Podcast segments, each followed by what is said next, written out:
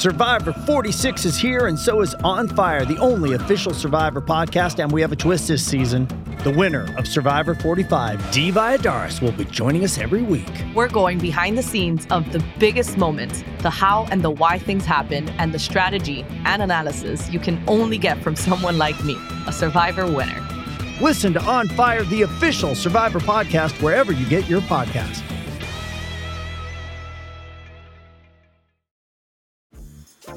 Dreaming of a better sleep? Tossing and turning is not your destiny. And Ollie is here to help. Ollie invites you to sink into sweet, sweet slumber to improve your mental and physical health and overall wellness. More than just melatonin, Ollie's ingredients help you unwind your mind for a delightfully dreamy drift off. Sleep is on the way at Ollie dot com. That's O L L Y dot com.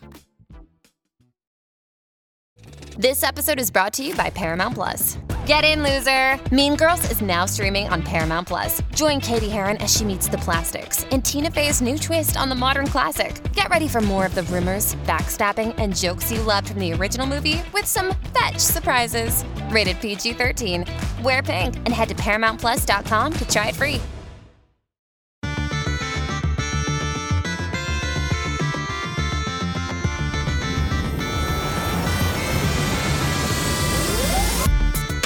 Hello and welcome to the E D H Reccast, brought to you by the best deck building site on the web for the Commander format, E D H Rec. My name is Joey Schultz, and I'm joined today by my lovely co-hosts. First up, the Speedster, whose article series takes you from sixty to one hundred. It's Matt Morgan.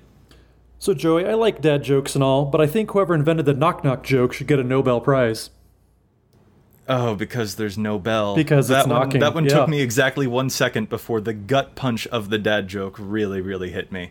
How are you so good at these, Matt? It's deeply unsettling, frankly. You're uh, welcome. Next, the man whose articles remind you to look in the margins, Dana Roach. I am ready to do our fourth set review in the last fifth, five weeks, I think, is where we're at. it's it like four, ep- four, four set reviews in three episodes, I thought. Yeah, that could be. Condensed. There have been a lot of products, that is no lie, but hey, this new core set does look pretty darn awesome, so we are definitely excited to get to it. Anyway, I'm Joey Schultz, author of the Commander Showdown series, and all of our articles and more can be found at E D H rec dot com, along with some awesome featured community content such as other Commander podcasts and gameplay videos. E D H Rec itself is a fantastic deck-building resource that compiles data from deck lists all over the internet to provide helpful recommendations for new Commander decks, and here on the podcast, we're going to give all that data a little more context. We just hinted at it, but for the sake of tradition, what's our topic this week, fellas? Something, something review. Core twenty twenty review. Yeah, come on, Matt. Where's your excitement? This set looks sweet. It does look sweet, but I mean, they they all blend together. I, I saw a card and I was like, oh, that's on Ravnica. Nope, that's not Ravnica. That's, that's, well, yep, that, that's, that's new core set. I mean, what a world that we can be complaining about all of the new cards that we've gotten. I do hear what you're saying, though. It is a lot of products in a line. We've done a War of the Spark review, and then there's also Modern Horizons, and now before that was even completely, the ink was dry, we were already on to Core Set twenty twenty. It is a whole lot of products for sure. But, I mean, I am still really excited. A lot of the cards in this set look pretty darn impressive for the Commander format. Yeah, I mean, if like you're going to throw sets at us back to back to back, you should at least make sure they're really good sets. And for a core set, they got it figured out, I think. Yeah, I think, uh, Dana, you especially, you've been vocal on things like Twitter or your other podcast, C M D R Central. You've been mentioning about just how impressed you are with this particular version of a core set. Usually core sets feel a little ho-hum to us, uh, but this one's really, really got your eye. Yeah, um, I think, like, the purpose of a core set, I, I know they they had for a lot of years tried to keep the complexity limited because it was supposed to be kind of the intro set people had to Magic.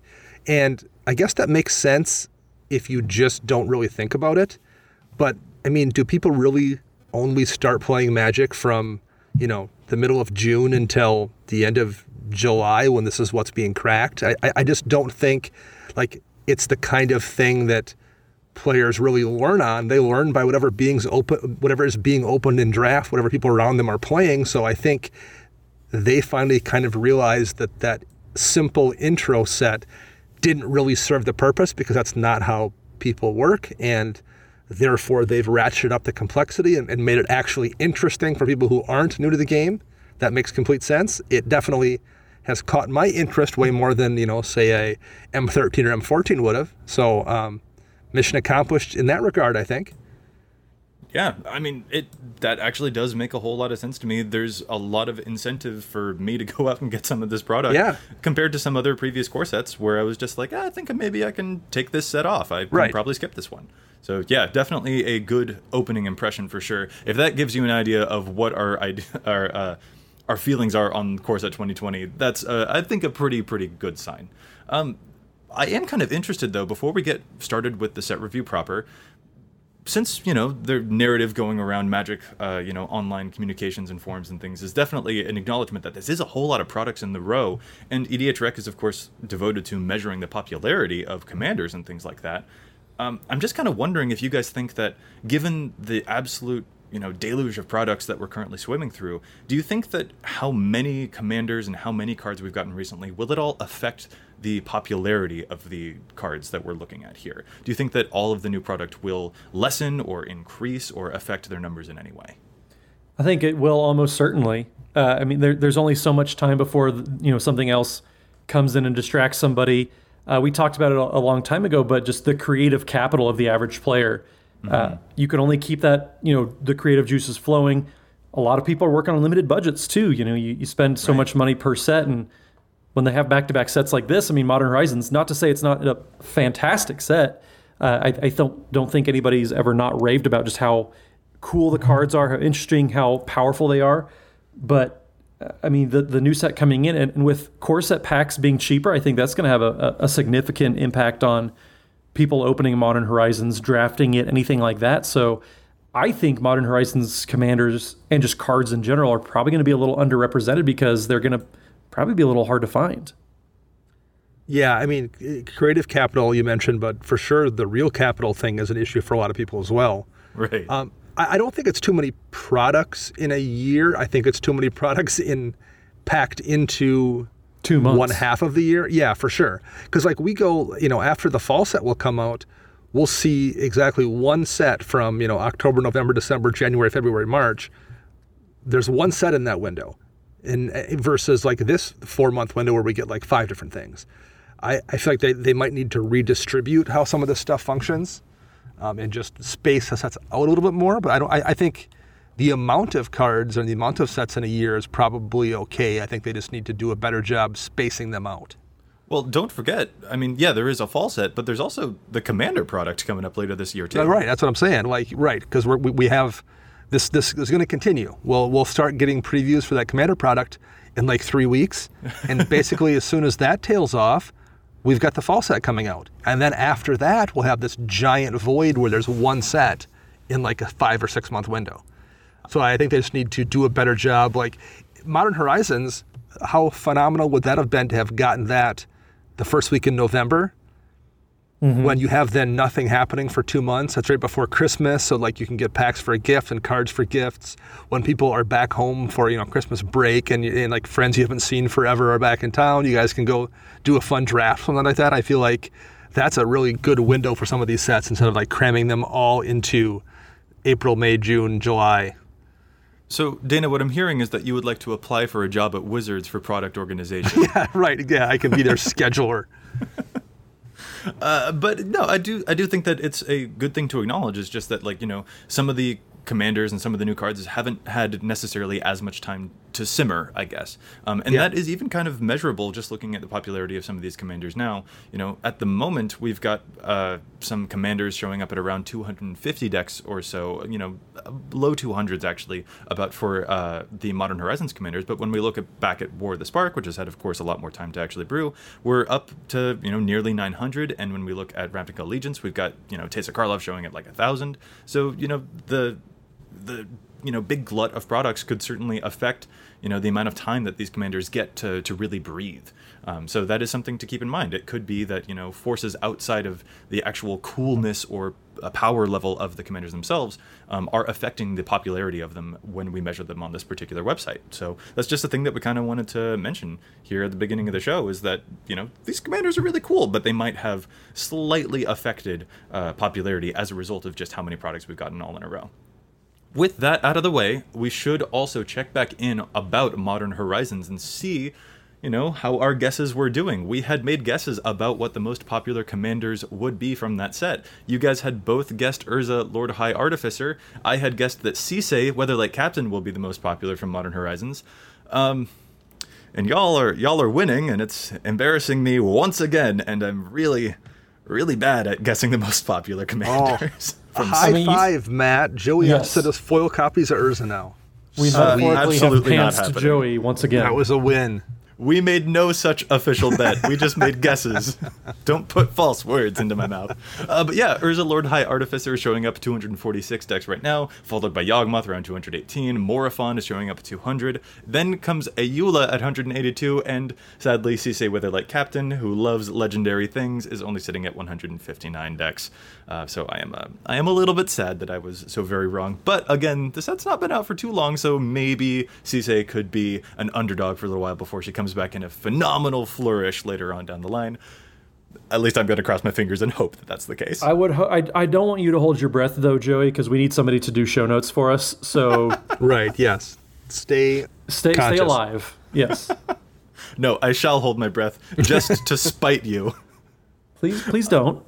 All right. Okay. So yes, I, I will cede that you guys are indeed a lot better at this whole guessing the popularity of cards thing than I am. Um, So, with that embarrassment acknowledged, how about we get on to this set review for Core Set twenty twenty? Let's do it. Let's let's get into it. Okay, we're going to start off with the legendary creatures, and oh boy, there are a ton of them. I mean, there are almost as many legendary creatures in this set as there would be in a Commander product line. Like, it's absolutely insane. We'll get started with Kalia, Zenith Seeker. She is three mana, costs just straight Mardu. She's a three three with flying and vigilance. And when Kalia, Zenith Seeker enters the battlefield, you look at the top six cards of your library. You can reveal an angel, a demon, and or a dragon from among them and put them right into your hand, and then the rest of the cards go on the bottom of your library in a random order. We've got our new Kalia. What do you guys think? I think um, she's definitely uh, interesting. Yeah, I, I think that you are definitely going to be permitted to play Magic with Kalia in a way that you're probably not with the original Kalia. Yeah. I mean, I think, that's, uh, it, I, I'm kind of joking, but I'm also kind of serious. Like, when you sit down with Kalia the Vast, my usually my usual thought is, oh, I just can't let you play Magic, and we'll be fine. Um, right, because they'll sneak I, into play yeah. a bunch of ridiculous demons and, uh, you know, Iona to shut people off and things like right. that, yeah. Whereas this one, I'm like, oh, that's not, you know, you getting free angels and dragons and demons to hand isn't great, but like I can deal with that as it happens versus Kalia the Vast. Like if she's wearing Lightning Greaves, she comes down and, and you can't deal with it before the Lightning Greaves come on. Like, oh, that's going to be a problem. So yeah. With that said, though, we sometimes notice a trend whenever a new character gets a new card. We sometimes notice a trend about, um, you know, whether those cards will eclipse the previous commander's popularity. Um, I'm thinking specifically of Niv-Mizzet Perun, who shot past the original Niv-Mizzet the Firemind. I don't think that that will be the case with Kalia, though. I think the new Kalia just isn't going to compare to the old one, um, just because people are so attracted to the cheating value into play that the old one provides, rather than, um, you know, possibly getting some new cards. I mean, digging six cards deep is definitely really cool. I like the uh, you know invitation that this deck has to get a nice spread of angels, demons, and dragons, rather than the old Kalia who could focus on just angels or just demons if she wanted to. Um, but the power of cheating stuff into play is just so compelling that I don't think new Kalia really stands a chance popularity-wise. I, I yeah. think I agree with that.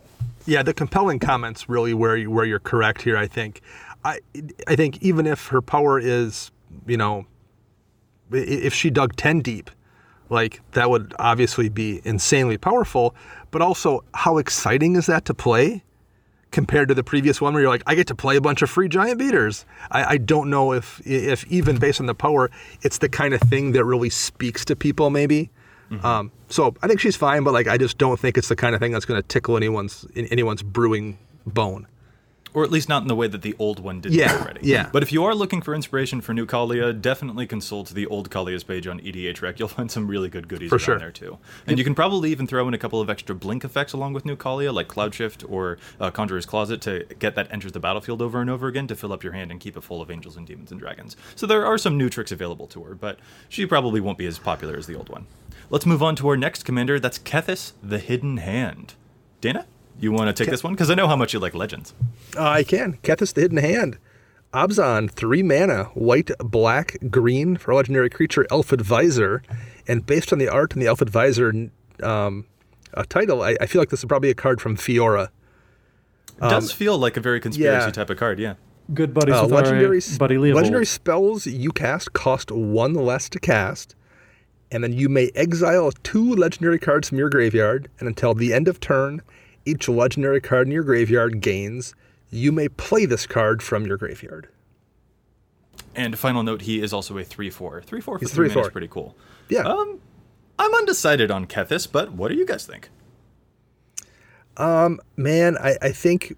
I feel like whenever I see people talking about this card, I feel like they don't understand just how expensive it will be to exile two legendary cards from your graveyard to trigger that ability. You have to get them in your graveyard first and then exile them to use it, and I just feel like that's a whole lot of messing around to wind up with what might be a bad Muldrotha. Mm. It does read like the type of ability that requires one big flourish rather than incremental value. You know, exiling two cards from your graveyard is going to be pretty rough to maybe get back just one or two cards. With that said, I mean, you can play this card from your graveyard is the way that his text reads, so you can actually get lands back from your right. graveyard, which is also kind of nice. Um, the discount on legendary spells alone is also probably enough to make people really excited for uh, Legendary Matters deck in these particular colors, rather than just being restricted to something like the original Captain Sisay, who was only in green and white. Now we've got access to it in black. So that is cool, but... Yeah, the exiling stuff from the graveyard. I mean, you know me, I like my graveyards. I don't like it when they get exiled, so that does kind of give a bit of a speed bump. I think that's an it's an ability that you kind of ignore. You basically read Kethis as something that reduces the cost on your legendary spells, and maybe, just maybe, on turn ten, if nothing's going on, you'll exile a few things and recur a couple things. But I, I think that's where people are going to get tricked. They're going to try to build around that ability, and I think it's going to... be really, really, really difficult to balance that out and make it effective. All right. Matt, so I, do you I'm feel not, the same way? I'm not as down on, on it as you guys are. I think if you exile two cards from your graveyard, well, two legendary cards, granted, but um, if you get rid of two cards from your graveyard to get to recast maybe two or three cards, I think that's an okay exchange because you're not always going to be able to exploit every single card in your graveyard. Sometimes there's going to be cards that you just don't want. Like you got maybe one effect from it or they killed it and it did its job, but you, you don't need it the rest of the game. So I think getting rid of a couple cards like that or just cards you're never going to be able to cast again because you know they're not going to resolve. I mean, if you have an Iona in your graveyard, everybody knows you're going to do something with it. So getting rid of it to get something else out and a few other things, I don't think that's a bad trade-off. Yeah, but like I feel like this this isn't Kess where like you're going to have a Vampiric Tutor or a Brainstorm or whatever in sure. your graveyard and you can like do multiple things. It's Legend, and I think there's just not that many impactful, low-cost, legendary planeswalkers or creatures that you're going to be able to cast multiples in a turn. Like for the most part, you're like, well, I'm going to exile two spells and I can cast this Sidisi for five and that's going to be my turn, and maybe that's not terrible, but I, I think it's not also going to be the kind of thing where you're going to get... just bomb and bring back five thing turns like you will in a Muldrotha deck sometimes. I mean, I think you, you also need to remember with Dominaria, there were all the legendary spells that you can cast now too. Uh, like mm. the, the board wipe that's legendary and yeah. gets rid of all non-legendaries. I think stuff like that, like you cast it once, wipe the board, and then a couple turns later you get rid of it out of your graveyard. I think there's enough things like that or legendary artifacts. There, there's enough legendary card types out there. I don't think it will be as hard. And like I said, I, I think if you are able to get rid of a couple just to, to get discounts on two or three other legendaries that are going to be more impactful at that time, I don't think that's the worst trade-off. All right. Well, definitely some divided opinions on it. It does seem like kind of a hoop to jump through to get some of the value that, you know, other things like Muldrotha are already doing. But, you know, Matt, I, I think you've also got some really good points there. I am certainly intrigued by this commander. If I see it across the table from me, I'm going to be pretty excited to see what people are doing with it because Legendary Matters is always pretty engaging, especially when you expand it into some other colors. So it'll definitely yeah. be a really cool development. Um, but, Matt, I know also that I can't keep you too long away from our next commander because I know just how completely excited you are about Kykar, Wind's Fury. I am very excited about Kykar, Wind's Fury. So one in a Jeskai that is a blue, red, and a white for a three three Burb Wizard. Uh, Kykar has flying whenever a or whenever you cast a non-creature spell, create a one one spirit uh, creature token with flying. You can also sacrifice a spirit to add one red mana to your mana pool. And this thing is sweet. Yeah, you've got that Shu Yun tokens deck in Jeskai, but hey, now you can get a completely different actual dedicated tokens commander for those yeah, colors. I, I can play commander that actually makes sense. It's going to be sweet. Yeah, yeah I mean, it's a really this, solid this card. I think it sick. does Yeah, I mean, in Command Zone went over this pretty thoroughly when they spoiled it. It does a lot of different things, and that's usually the kind of thing people like. I mean, there's a lot to like about Atraxa, but one of the things people love about Atraxa is you can build her a ton of different ways, and this kind of has that going on where, you know, there's some Spellslinger builds and some token builds and some spirit stuff, and I just think there's, you'll see quite a few different variants on this commander when all is said and done, and people tend to like that. So, yeah.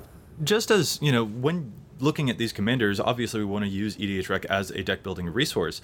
Um, you know, so if you are building the new Kalia, looking at the page for the old Kalia is a great place to start. If you're looking at Kethis, the Hidden Hand, he cares about legendary matters, so you can look through other things like Arvad the Cursed, for example, or the uh, original Captain Sisay, since they also care about legendary things.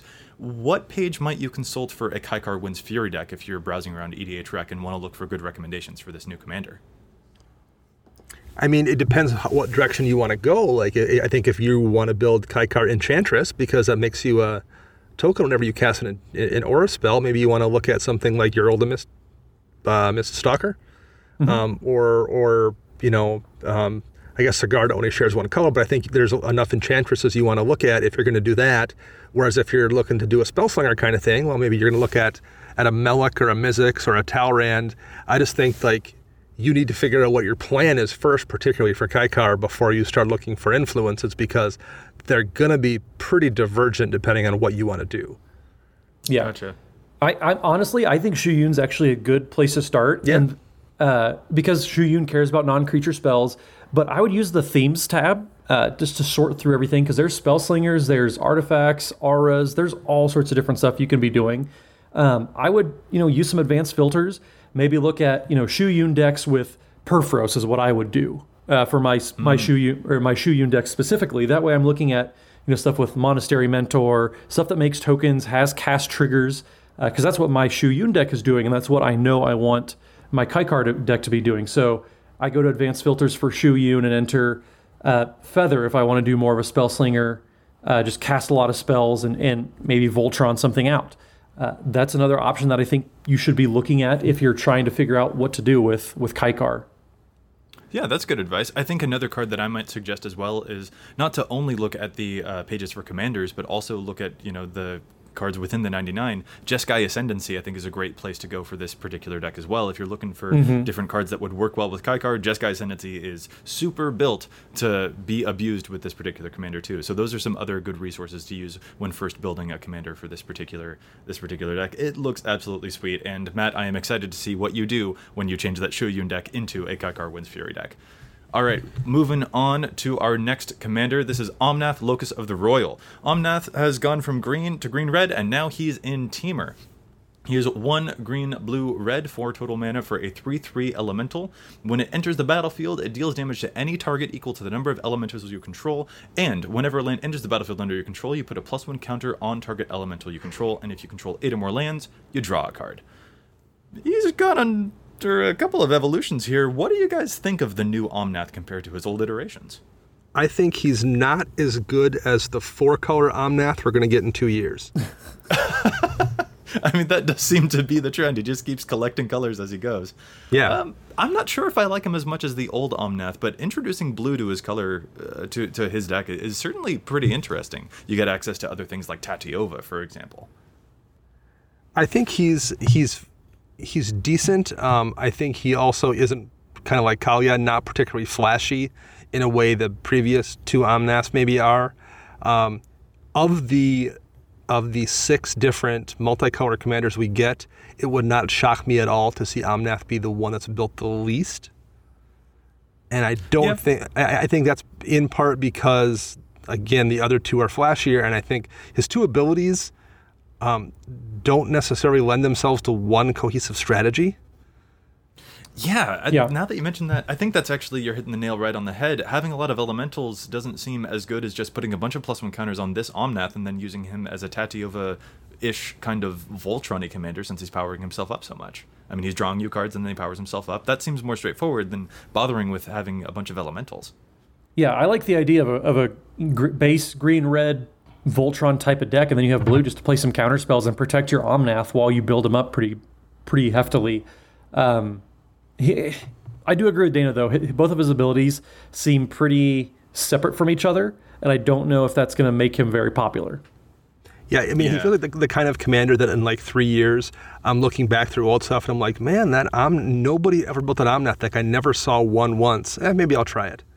Like, I think it's that kind of commander that you'll just forget was a thing because it's just not standing out in the way some of these other ones do. I, I think this Omnath is going to be the exact opposite of the next commander we talk about. Yeah. It's definitely yeah. true. Uh, yeah, okay, let's get to Yarok the Desecrated. Well, Joey, why don't you read us Yarok the Desecrated? I, I feel don't like want this is, this is kind of okay. up your alley. All right, Yarok the Desecrated. Two black, green, blue, five total mana for a three five with Death Touch and Lifelink. It's an elemental horror, and it says if a permanent entering the battlefield causes a triggered ability of a permanent you control to trigger, that ability triggers an additional time. It is a new Sultai legend doing some nasty things. What do you guys think? It's doing Sultai legend things. Which is um, like which is like Simic Legend things, so, so but with Joey, black. Uh, so Joey, here here here's a fun deck. What do you th- what do you think of it playing against you know, Noxious Gearhulk with Pan- Panharmonicon in play, or a Muldrotha? I, I look. I think that those are already great synergies, but I just don't like them in this. I don't know. It's it's another color pie thing for me. Yarok actually really frustrates me. Don't get me wrong. It's an amazing card.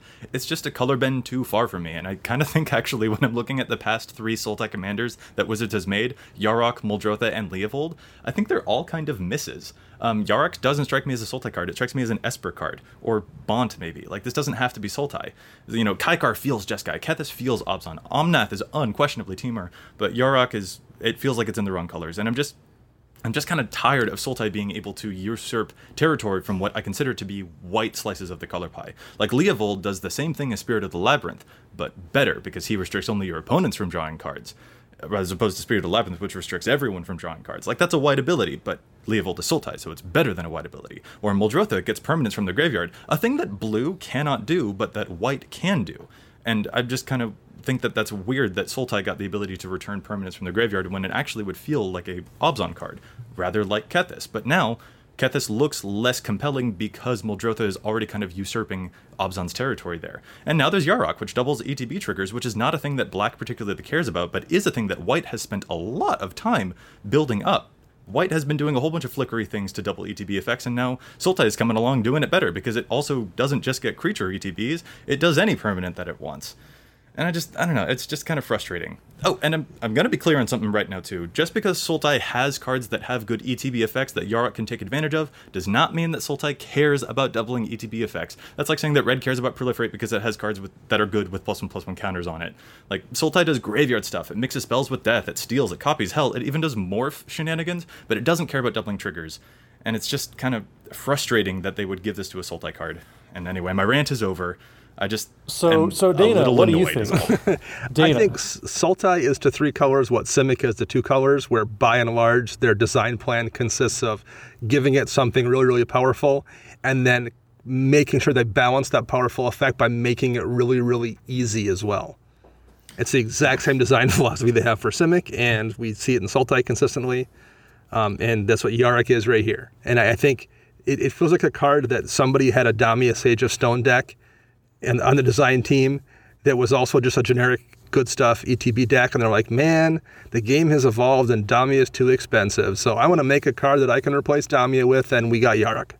Well, I'm going to shed some positive light on Yarok. I think yes, please. I, I think that we've talked a couple times about how like Damia would be a good landfall type of commander. And I think Yarok builds upon that. And Yarok is, is a good commander for that type of strategy. I think that's something we've talked about very specifically. So maybe instead of Damia, we can have a Yarok. But looking at the deck, like it, you guys are correct. There's a lot of just generic, very good value to be had. Uh, I think if you look at Muldrotha decks that play Panharmonicon, you're going to get a pretty good idea of what to expect. You're going to see a lot of Muldrothas and Acidic Slimes and those types of effects, uh, Plague Crafters. But I, I think it might suffer from some of the same problems that Muldrotha might do. But at the same time, you... you're going to come out ahead most of the time anyway. So this seems like the type of value that won't be overwhelmingly dirtily, because if you're trying, if you're removing everybody else's creatures, you're going to have more of creatures of your own to actually win the game. So I, I don't hate it. I think that I think you might be able to actually win actively with, with Yarok compared to other uh, Sultai uh, commanders.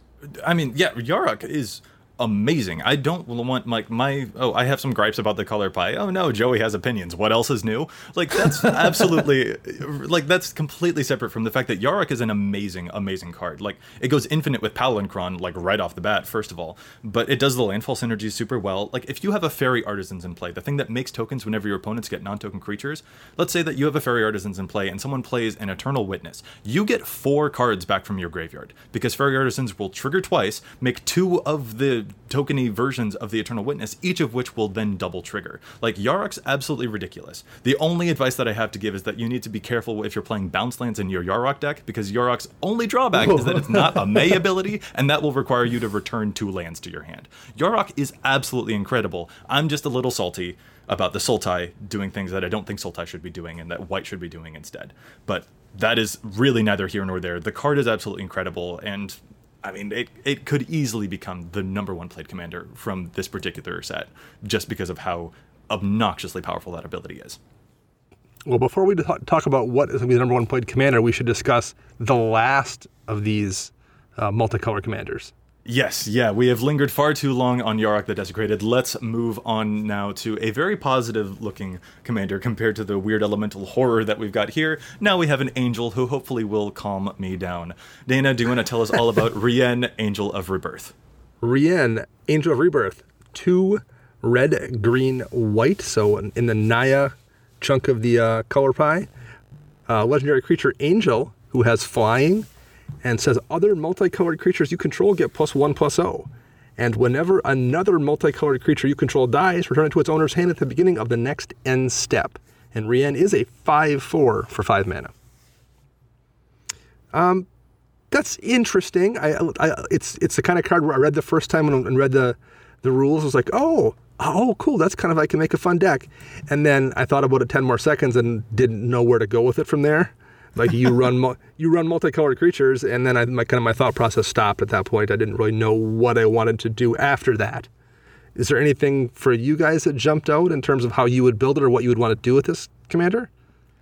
Um, it's it's actually really far out of my wheelhouse. I can't help but feel a little like I'm wholly unprepared to to really engage with it. I, I do think that the ability to return stuff to your hand whenever your multicolored creatures die, I think that is actually really engaging. It's nice to have that persistent value for sure.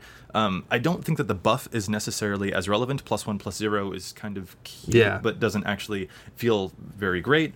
Um, but it is a little weird when I compare it to some of the other things that I would usually prefer to build if I were playing Naya, like Samut or Ural. Um, this one is a little bit more eclectic, is a, a little bit more out there. The Anthem ability, the plus one plus zero, the buff, sort of makes me feel like I'd want to go with tokens that are multicolored, but the actual multicolored creature dying effect doesn't really help with tokens, so getting, you know, recursive value from that would require non-token creatures. I don't know, I just feel a little confused when when I look at it. I'm not actually sure where I would want to go, but that could just be me. You know, it doesn't say the word graveyard on it, so that's probably why I'm confused. I mean, if you're jonesing for an Angel tribal deck and you want to stack, you know, as many multi, you know, you can run Sigarda in here, you can run Aurelia in here, you can run, there's no Gazella in here. Like, there's plenty of those Boros Angels and a couple other ones that are that are white-green, and so there's things you could do with that if that was your jam. She would be a perfectly effective Angel tribal commander, recurring those big beat sticks if someone killed them. Um, and I'm sure, like, you could go through Scryfall and find a handful of two-color creatures that have sacrifice effects. They'll let you sacrifice them to do a thing, destroy an artifact, make stuff indestructible, whatever, and then recur them back and recast them. Um, but none of those things strike me as maybe worth the amount of messing around it would require. I think she's she's interesting, but I just don't know if it's anything that's really kind of got its hooks in me. Yeah. Uh, Matt, yep. Any insight? Are you able to convince us that Rienne is actually the best angel ever? Uh, no, not really. I, I still think that goes to Sigarda. I think Rienne's just a little narrow, only counting multicolored creatures. I know that you can make it work, but only getting plus one plus oh, to me, just not worth it. Uh, having the enduring ideal type of ability, putting them back into your hand at the end, end step, it's fine. I. It's not going to make me build an Naya deck, though. Yeah. Yeah. I, I do think this is the kind of commander that I'm going to forget exists, and then I'll see it across the table one day and completely forget what it's going to do. And the person who's built it has thought very, very carefully about it and knows exactly how to take advantage of all those abilities in ways that I'm just not prepared to, because the only thing that Joey knows how to speak is graveyard. Anyway, let's move from that angel on to a new angel, Sephara, Sky's Blade. She is four, white, white, white, seven mana for a seven seven angel. And she's got a really cool cost evasion ability. You can pay white and tapped four untapped creatures you control with flying rather than pay her mana cost. She's got flying and lifelink, and says that other creatures you control with flying have indestructible. That is pretty weird. It's an almost Avacyn, but only for your flying creatures. What do you guys think? I really like Sephara, actually. She, I think she would go very, very well in a Kykar deck, just with all the flyers that you're going to be making inevitably. Uh, I, I think she's actually kind of sweet. Yeah, I think if you're playing an angel deck, she has a home in there. I think as a commander, like, some people enjoy the challenge of something like mono white. If you want to build a mono white deck and jam a bunch of like things that make spirit tokens and bird tokens and stuff like that, you're going to be able to recast her really cheaply, really, really often. I think there's a legit deck there. It's not going to win, you know, against super competitive stuff, but like if you play in a seventy-five percent meta, I bet you can build a Sephara deck that's going to sit down and take games if you play well and you build smart. That's a seven seven yeah. beater. It's on a three-turn clock, and there's a lot of stuff in white that lets you cheat her out. There's a lot of anthems that, that will then buff those little small spirits and, and birds and, and things. Yeah, there's a deck there. It's it's an intriguing card. Yeah, I actually completely agree. I normally don't, you know, glance uh, glance wise at a mono white card, but I do think that Sephara is actually pretty cool if you play her in the command zone. But also if you want to run her in a deck, I think that she'll do some pretty admirable work there, especially if you've got a, a flying commander like Kykar that makes tokens too. I think this is a perfectly respectable card. Let's move on now to Atemsis, All-Seeing. Dana, it's a Sphinx. It is. Atemsis, the All-Seeing. Three blue, blue, blue. So all of these commanders have a, a, a trip color cost of whatever color they're in, and this is no exception. A legendary creature Sphinx. It's a four five with flying. It has an ability, two and a blue, to tap, to draw two cards, then discard a card. And then it says, whenever Atemsis, All-Seeing, deals damage to an opponent, you may reveal your hand. If cards with at least six different converted mana costs are revealed this way, that player loses the game. I love this. I absolutely love this design. I, it's a great design. I, I don't think this is ever going to be a thing you see as a commander. I think the real home here is in... Um, the oh, it's that's not Unesh, who's the um, Sphinx that whenever a Sphinx comes into play, you do the benefactor fiction. That is, is Unesh. It, is it Unesh? It is Unesh. Okay. Yes. Um, yeah, and like this will be in the Unesh deck because Unesh draws so many cards that basically you're going to play Atemsis, hit somebody, and probably kill them. I mean, I actually really dig Atemsis at the helm of the deck. I think that this is a really compelling way to provide blue with direct win conditions once it's established a lot of control. Um, I actually would kind of push back about that. I mean, yes, of course, Maybe. It can go into an Unesh deck for sure, and it'll be amazing. But if someone were to run Atemsis as like a, a weird type of almost blue Voltron or just a really controlling deck, I think that's actually going to get there a lot of the time. Yeah, I mean, I just think there's enough other things, whether it's like the, the the you know the gods that we've got recently or the Elder Dinosaur, that, I mean, the amount of work you have to do to set up that kill, you can just two-shot somebody with, you know, one piece of equipment on uh, Kefnet or something. Um, if, if you really want to work on the alt-win condition with Atemsis, then maybe that's okay, but I, I, I think we will just not see many Atemsis decks. I don't disagree it would be interesting, but I just I, I just can't see that particular brew happening. Yeah, Matt, the, what the, about the you? Mono... Would you attempt this Atemsis? Uh, stop. I resemble that comment. um, but no, I think Atemsis is, is cool. I think it's a very interesting design, like you said, Joey. Uh, it, it it gives mono blue something interesting to do yeah. in mono blue colors that it's not doing otherwise. It's not like Urza. It's just generically, oh, here, build a generically very, very powerful artifact deck. Uh, Atemsis is definitely doing something unique. Whether that's powerful or not, I think there's a lot of work that has to go into it, but I think it'll be an interesting deck-building challenge that people will, will look forward to. And like yeah, I said, it will definitely, definitely show uh, up in decks. Yeah, it is a, a cool card, regardless of whether it's in the ninety-nine or it's at the helm of it. Well, let's get into our next card then, which I don't think is going to be a terribly interesting deck-building challenge, but Vilis, Broker of Blood, is five black, black, black. That is eight mana, triple black. For an eight eight legendary demon with flying, you can pay a black and pay two life. Target creature gets minus one, minus one until end of turn. Also reads, whenever you lose life, you draw that many cards. So Unspeakable Symbol, yes please, but anything else interesting, Dana? I've always kind of felt like um, Necropotence was was really mediocre, and it's nice to see a card. It's nice to see a commander that's going to make that finally be viable to play. Mm. Wow, that's ridiculous. I was like, oh no. man, you know, pay a life, draw a card at the end of turn, whatever, and like, oh, I get to get two off it now. Cool. So I, I you know what? They're they're doing the Lord's work there, helping those old Ice Age cards finally be playable. Wow. I, I, that ability is absolutely bonkers. Whenever you lose life, you draw that many cards. I mean, that's something you can manipulate yourself with Vilis' own ability or with, you know, the, the Bolas' Citadel that's absolutely wrecking face nowadays. Uh, but it's also just if you get attacked, you'll draw a bunch of cards. That's really sweet. I mean, I mean, at, at no point in time will you see a, a, a Vilis come into play and you'll go, huh, I'm surprised you're running that. That's just not a thing you'll ever say. You'll, you'll, you'll just go, oh, God. So, yeah, yeah. It's, it, it'll, it'll be in a ton of different decks. It's a really, really, really good card, and I don't have anything else to add other than it's going to be something you have to deal with immediately or you're going to lose the game. Yes, but I'm not sure it's going to necessarily be a popular commander in its own right. It kind of reminds me of Razaghat the Foul-Blooded, who's yeah. only showing up in about two hundred forty decks right now. It is a really impressive card, but it looks like it's destined for the ninety-nine, especially in things like Kalia decks, for example. I mean, the the field among super powerful demons that are eight drops is is pretty crowded, if we're being honest. So, mm. no, you're right. Yeah, and, and, and we need to remember, this card does not need to be pre-banned. This is just your token token reminder that any demon that costs seven mana or more does not need to be banned before it's released. Let's just It's Grizzlebrand. It's better than leave, Grizzlebrand. Let's leave Sheldon alone. He he deals with enough of our own gripes. Yeah, yeah, that's a, a good reminder. We do get scared when we see abilities that are this powerful, but we can we can temper that a little bit. This is a, a, certainly a cool card, but let's let's actually see, you know, the impact that it's making before we make our actual decisions. All right, our next legendary creature is Dracoseth, Maw of Flames. Four red, red, red. That's a seven mana, seven, seven with flying. Whenever Dracoseth, Maw of Flames attacks, it deals four damage to any target and three damage to each of up to two other targets. Uh, guys, I'm going to go ahead and label this one as it goes into the ninety-nine of Dragon Tribal decks, and it does not go at the helm of any ninety-nines as a commander anytime soon. Agreed?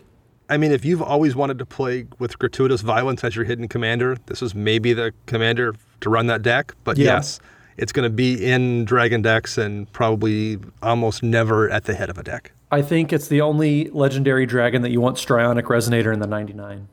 Yeah, right. Yeah, maybe. Yeah. Yeah, uh, that's actually really good read. But yeah, aside from that, it is a really cool card in decks, not necessarily leading decks. Uh, so in that case, we're going to actually move on to another mono-colored legend here. That's Gargos, Vicious Watcher. This is a six mana eight seven with Vigilance, and it gets better from there. It says that Hydra spells you cast cost four less to cast, and whenever a creature you control becomes the target of a spell, Gargos, Vicious Watcher fights up to one target creature you don't control. It is a Hydra itself. It is absolutely bonkers. This thing is absolutely crazy. Hydra Tribal, Hail Hydra. Well, and much like with, with Vilis, I've I've always kind of wanted to have them print something that will make Berserk better. Um, so it's nice to see them finally, like, you know, do the work to help that card out as well. All creatures make Berserk better. Berserk is a good card. um, I mean, four? Like, Hydra spells cost four less to cast? That's so good. That's so, so good. And Hydras are already good. I, I think, you know, you could argue this would be so much better if it was green-red. But then it's the obvious only choice you'd ever pick for Hydra Tribal. I think that now you, you know, you're like, well, if I'm playing mono, you have to choose between mono green or something else. I think it's going to be a super cool deck. Um, I'm looking forward to seeing disgusting stuff happen with big stompy beaters in a Gargos deck. Is I got a question. Is Grothama a Hydra or just a monster beast? A worm, thing? I believe. Dang. Yeah. Because that would have been gnarly yep. to watch. I still think that goes in Grothama, and Grothama decks probably go in sure. Gargos. Yeah. Yeah, I, I think that this is going to be sort of like we saw with Ayula, where we had a bear tribal all of a sudden. Gargos is going to awaken a lot of deck brewing spirit in the people who have been looking for a Hydra commander for a while. This gives us an excellent... I mean, you know exactly what this deck is going to yep. do. It's exactly what you want it to be as well. It's going to make your changelings so cheap. Your, all your changelings. you so know, cheap, that is guys. actually not nothing. Like, a chameleon yep. costs that only costs two mana is actually pretty deadly, so I'm kind of on board with that. All right. We've got one more legendary creature out of the field of dozens here. There are so many legend cards, it's so absolutely crazy. This one is Golos, Tireless Pilgrim. Dana, you want to take it away? Golos, Tireless Pilgrim, for five mana, legendary artifact creature, Swole Solemn Simulacrum, I think is what the type is. Um, when Golos, Simulacrum. Tireless Pilgrim enters the battlefield, you may search your library for a land card and put that card onto the battlefield tapped, then shuffle your library. And Golos has an activated ability for two Wooburg, so seven mana total. Exile the top three cards of your library, and you may play them this turn without paying their mana cost. He's a, uh, he's a three five Solemn Simulacrum, gets any land, not just a basic land, any land. I mean, yeah. that's pretty sweet. But we've got I another mean, five-color commander, guys. Well, this is also one of those ones, like I mentioned, I think, with Kalia before. If I sit down and see Golos, I, I generally am going to have to now assume, like, I can't let you do anything. Because if you cast Golos and then it wheels back around to use that ability, you're I'm probably just going to lose the game. You're, you're in a deck... That? With access to every single top of the library tutor, you're probably going to get lands when it comes into play that will fix your colors to allow you to activate that ability. Um, I mean, it's not a broken commander, but like it's one that I feel like I just can't let you do anything. And is that just because you'd be afraid of like them abusing, I don't know, extra turn spells off the top of the deck? Yeah. Or getting like, I mean, like, like kind yeah, of things? It's definitely going to do it. I feel like it's, it's a Narsa thing, particularly because you can go grab and set up that top of that library so, so easily with so many different spells that, yeah, you know, you're going to swing that into a, you know, expropriate first. That's going to buy you two turns to then just do whatever you're going to do to win the game. It's, it's maybe not everyone's going to build it that way, but like that option is going to be there, much like you do see with Narset. Hey, it's Kaylee Cuoco for Priceline. Ready to go to your happy place for a happy price? Well, why didn't you say so? Just download the Priceline app right now and save up to sixty percent on hotels. So whether it's Cousin Kevin's Kazoo Concert in Kansas City, go Kevin, or Becky's Bachelorette Bash in Bermuda, you never have to miss a trip ever again. So download the Priceline app today. Your savings are waiting. Go to your happy place for a happy price. Go to your happy price, Priceline.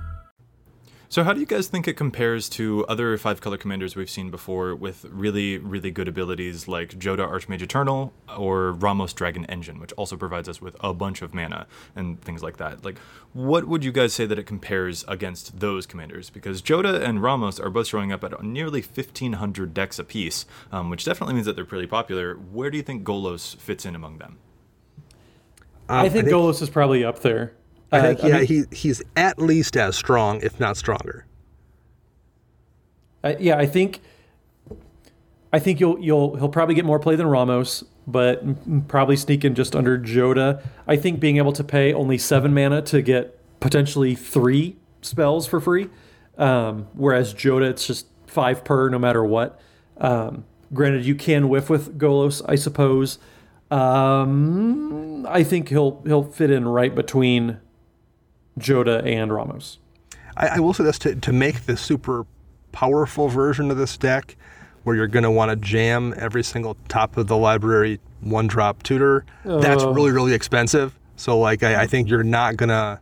If someone wants to build that tiered deck, there's way cheaper ways to do it than, a, you know, requiring a five-color mana base and requiring people to track down things like Imperial Seal and, you know... Uh, Worldly Tutor isn't cheap anymore, and Sylvan Dividing Tutor. Tops. Yeah. So, like, it's an expensive deck to get to that that super powerful level, whereas, like, there's some pretty budget um, Ramos decks that are strong. I think there's easier ways to do it, but it can potentially, if someone wants to go that route, be just a, a an extra turns, extra concept Narset kind of deck where if you get off one activation, the game's over.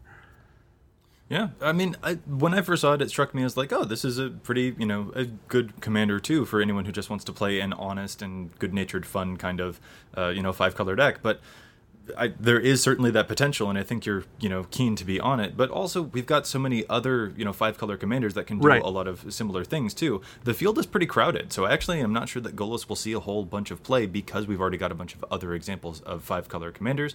But, you know, only time will tell. I have to ask, now that we've gone over, you know, the dozen different legendary creature options that are in this set, which one do you think will become the most popular from Core Set twenty twenty? Kalia, Kethis, Kykar, Rienne, Vilis, who's going to be the most popular? I, I have a feeling whenever I pick cards that I know Joey hates, it does well. So I think he, I'm going to go with Yarok, just because it's, you look at it and it's the easiest to abuse. Yeah, yeah. I, you know, I think that Yarok is a good choice. I'm actually personally going to guess that Kykar Wind's Fury will take it here. I think that people are kind of hungry for a Jeskai Tokens Commander or a Jeskai Spellslingy kind of thing that is other than, you know, like Narset or Shu Yun. I think that Kykar opens up a lot of doors that were previously closed, so I'm hoping that Kykar takes it. Uh, Dana, what I, do you think? I agreed with Matt last time, and it worked out nicely for me, so I'm going to swerve and agree with Joey. Ah, I think it's going to be Kykar, too. I think that... You know, Muldrotha is a really powerful commander in those colors, and I just don't know if... I think that's going to kind of block off some space there. I think there isn't something else in Jeskai that's that's nearly so attractive, and I think Kykar, like Atraxa before her, is really, really versatile. I think, I mean, at some point, I'm going to sit down across from somebody who's playing Wizard Tribal with Kykar, because... They're going to cast, you know, non-creature spells with that deck that are going to make spirits, and like you're going to see just a ton of different configurations, and I think that's appealing. Um, so I think between the the hole in the design space there in a good Jeskai commander and the fact that it's so versatile, um, I think it's going to wind up being Kykar. You know, I uh, want to well, agree with you, Dana, but I'm uh, I'm sorry, like. Joey's used to the disappointment of being I, wrong, and I don't want you to have to experience that. I, I hear you. I'm I'm stealing myself for it. Only time will tell. By the time that we get around to the next, right, next set, we will right. look back on this twelve one. twelve days which... from now. Right. Yes. Yeah. By the time that the next product comes around, we'll have to look back at this one. But yeah, they won't have had too much time to actually, you know, the pages won't be able to mature and won't be able to breathe because we keep getting a bunch of new products. But okay. Those were, we've been like recording for what, a half hour, forty minutes or something like that. Those were just the legendary creatures. Right. Like, we've still got regular cards to look through, guys, so let's get to those now. There's a new cycle of cards called Cavaliers. Each one of these is five mana with three colored symbols in their mana cost, which is definitely really cool. Uh, just one of each monocolor, so let's go on through them. We're going to start with Cavalier of Dawn. five mana, four six, Elemental Knight in white. It's got Vigilance. When it enters the battlefield, it destroys up to one target non-land permanent, and its controller makes a three three colorless Golem Artifact Creature Token, sort of like the new Generous Gift card. Uh, and it says when it dies, you return target artifact or enchantment card from your graveyard to your hand.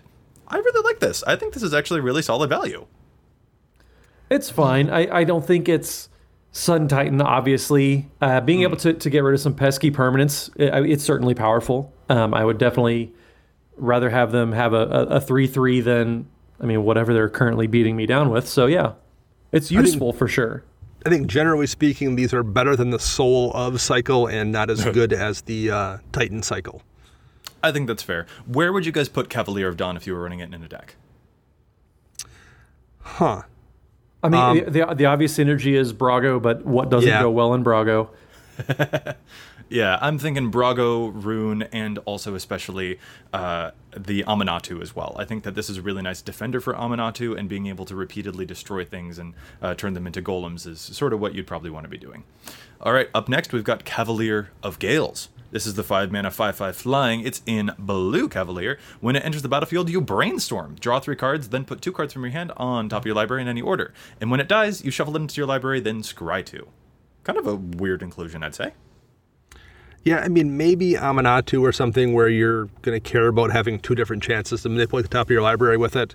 I think this is probably the weakest of the cycle. I, I yeah, one hundred percent. Right. I, I think people see the, the brainstorm effect and they get tunnel vision.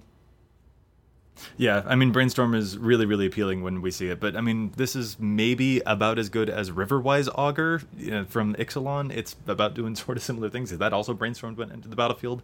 Um, could be something that maybe, uh, you know, th this will basically show up anywhere that Riverwise Augur did, but it will probably also maybe show up in Yanette decks because it's an odd C M C. Um, that could be a potential for it to help manipulate your deck a little bit more. But I think you're right, Dana. It is probably the weakest of the cycle. So let's move on now to Cavalier of Night. Matt, you want to take this one? Sure. So two black, black, black for a four five elemental knight with lifelink. When Cavalier of Night enters the battlefield, you may sacrifice another creature. When you do, destroy target creature and opponent controls. Also reads, when Cavalier of Night dies, return target creature with converted mana cost three or less from your graveyard to the battlefield. The old Joseph Schultz special. I, I do actually really like this. It took me a minute to figure out whether or not I would want to run Cavalier of Night in my, you know, classic Marin, Joey does necromancy kind of things, because I've already got abilities to things like, you know, Ravenous Chupacabra. It just enters and straight up kills another creature. But the fact that it can also return a tiny creature when it dies, I think is actually really nice tech too. So if you are running some recursive graveyardy things, I think this is actually a pretty decent inclusion. Yeah, I, yeah, I, I think I think Cavalier of Night moves the whole cycle probably ahead of the Gearhulks, if we're going to be honest. Yeah, maybe. Really? Yeah, well, because so the Gearhulks, like the blue one is crazy powerful, but the blue Cavalier is dog poo poo. So I, I I think that all all the Cavaliers have something useful that they're doing. I'm not a big fan of the green one, but the black one, it, it's good removal. The red one is my favorite, and we'll talk about it here in a second, but I think overall the Cavaliers are probably more powerful than their their Gearhulk companions. Yeah, I would I would agree with that. Oh, yeah, all right. I mean, I do like Noxious Gearhulk too. That one's always on the cusp for me about whether I should put that into a Marin deck, just because six mana is kind of a lot. But five is fine here. It, it does let me sacrifice a creature. And again, I'm going to phrase it that way. It lets me sacrifice a creature. Sacrificing my creatures is something I want to do. And it gets an extra, you know, little cherry on top by getting a, you know, three cost creature or less back to the battlefield for free when it dies. I think that there's a, a nice couple of things to abuse here. So I'm really happy with Cavalier of Night. Uh, Matt, you said you liked the red Cavalier. Let's move on to that one. Yeah, I'll read that one too then. So two red, red, red for a six five elemental knight. Re, and this one has just a, a brick wall of text. Mono red players never read this many words on one card, sometimes in a whole game. N never read or can't. Y yes, but to both. Um, so anyways, here we go. One in a red. Creatures you control get plus one, plus zero, and gain haste until end of turn. Also, when Cavalier Flame enters the battlefield, discard any number of cards, then draw that many cards. Finally, when Cavalier Flame dies, it deals X damage to each opponent and each planeswalker they control, where X is the number of land cards in your graveyard. That's a lot of things on, on a six five body. Yeah. Yes. So and you I, said that this one's your favorite. Is there a deck that you're angling to put it into? I think this goes in so many decks. I mean, it, like each ability by itself is already very powerful and probably worth putting on a card. Uh, like the enter the battlefield, you can rummage, discard any amount of cards, like any just mono red or Boros card that struggles with card advantage. That that virtual advantage of just being able to to churn through your deck and getting that deck or the card velocity, that's a great effect. That's something that we've been telling Wizards, like, hey, maybe let's do some different things to give red card advantage and, and find a way just to to make their cards count so that the, they're more impactful. This qualifies. Uh, you have fire breathing for your whole team, and you know fire breathing normally is just pay one red for plus one plus zero for whatever creature. This gives your entire team that. So if you're if you have you know three or more creatures, you're coming at a very good rate because that's basically you're paying two mana to you know lightning strike the opponent essentially. And the final ability, like if you're playing any mass land destruction, or even if you just play you know four or five fetch lands, you're going to be able to off a few planeswalkers and deal some incremental damage. Like I. I think every ability on this is very, very good. They're they're apologizing for the Red Soul of Chandalar. That was a kind of a stinker. You know where I would love to put Cavalier of Flame? Where? That that is the Commander Feldon of the Third Path, the one who takes yeah. a dead creature from yeah. your graveyard, makes an artifact copy, and then sacrifices it at the end of the turn. You yes. can have the Cavalier enter, filter out a couple of lands from your hand, and then when the token dies, it will deal damage to your opponents for all of those lands that you discarded while you replace them with new things. And it gets haste, which you can then use to, you know, pump up some creatures too when you put it into play as a token. I'm I'm I, really digging this. This is I really like that idea. That's that's that's your finest work to date, Joseph. Oh, thank you. I was both complimented and insulted. So nope. let's move on to the next Cavalier. Compliment. Dana, do you want to take this one while I hide in my shame? Certainly. Cavalier of Thorns, two green, green, green, so five total for an elemental knight. Cavalier of Thorns has reach and says when Cavalier of Thorns enters the battlefield, reveal, reveal the top five cards of your library and put a land card from among them onto the battlefield and the rest into your graveyard. It also says when Cavalier of Thorns dies, you may exile it, and if you do, put another target card from your graveyard on top of your library. I don't like it.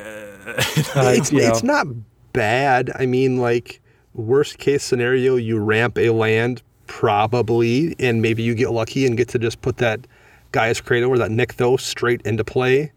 And when it dies, you get to recur something, too. I, I don't think it's bad, but, like, I don't know what deck is yelling for another version of Eternal Witness. You know, it's better than Eternal Witness, but it's also more mana.